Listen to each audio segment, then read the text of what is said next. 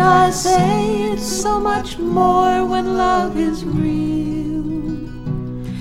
It's the touch of her hand on my cheek that I feel, and I know when I lie awake. Hello, this is Cynthia Gustafson, and it's September, a beautiful month here in Oklahoma. Um, in a few weeks, I'm going to be giving a, a talk down here about spiritual health, and I have chosen to do that by using the metaphor of being on a bicycle. Uh, talking about how I wear padded pants and I have uh, special uh, gloves to grip my hands, um, just all kinds of things in the extended metaphor of riding a bike and how it can be good for you physically and spiritually. Well, in the process of writing that talk, uh, I decided to write a poem about biking and uh, I'll read it to you. It's called How I Move Forward.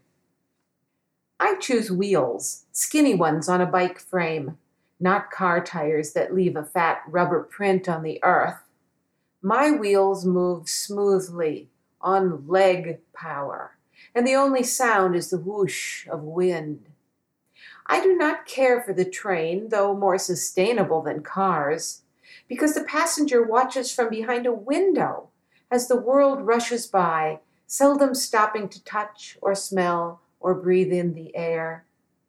A truck is good for carrying when you have a load to bear, but I've but I've been giving up my burdens and won't be responsible for a vehicle that leaves not a footprint, but a crushed down version of earth.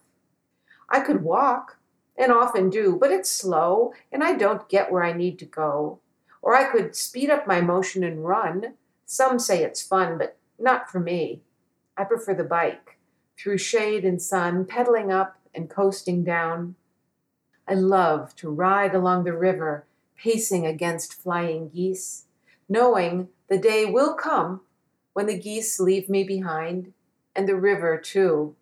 It will flow along its journey without me, as well as as well it should and this old bike will get recycled into steel and hopefully not made into a car or truck or train, too fast to notice flapping geese or flowing water, but transformed into a skinny wheeled vehicle, blown along by the inspiration of God.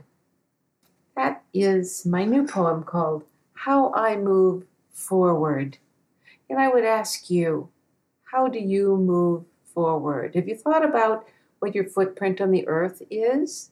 Um, are you using up too much, more than you should for one person? If you live in uh, one of the developed countries, you probably do, as well as I do. But at least I'm aware of it and I try. Um, I do recycling. I um, I do composting. I try to bike. I try to walk.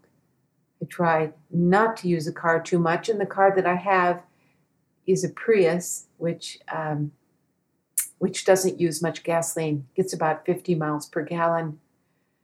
So, in my own way, I try to lessen my footprint on the earth. And this poem was about how my bicycle helps me do that. It also helps me have a wonderful way of seeing the world in this silent way where I approach birds without them hearing me because the bicycle is so quiet. Um, I can float along with the river and float along with the clouds in the sky and feel as though it could be any generation, not just now, but even a hundred years ago. So, how do you feel when you get on a bicycle? Have you thought about your footprint on the earth? Have you thought about your own spirituality and how that happens or doesn't happen?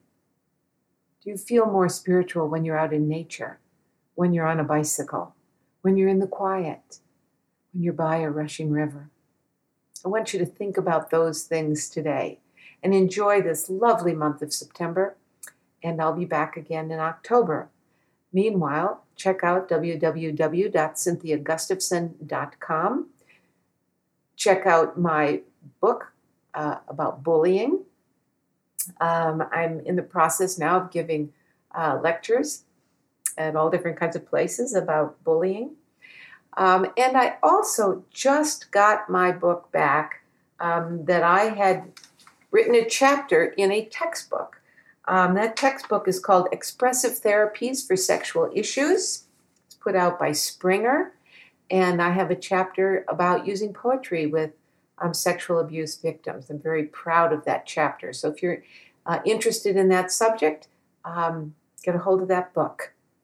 Thanks, and I will see you. I will hear you. You will hear me next month. Bye. So much more when love is real.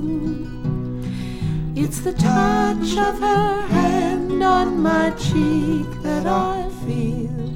And I know when I lie awake, my every care he'll take. And I say it's so much more.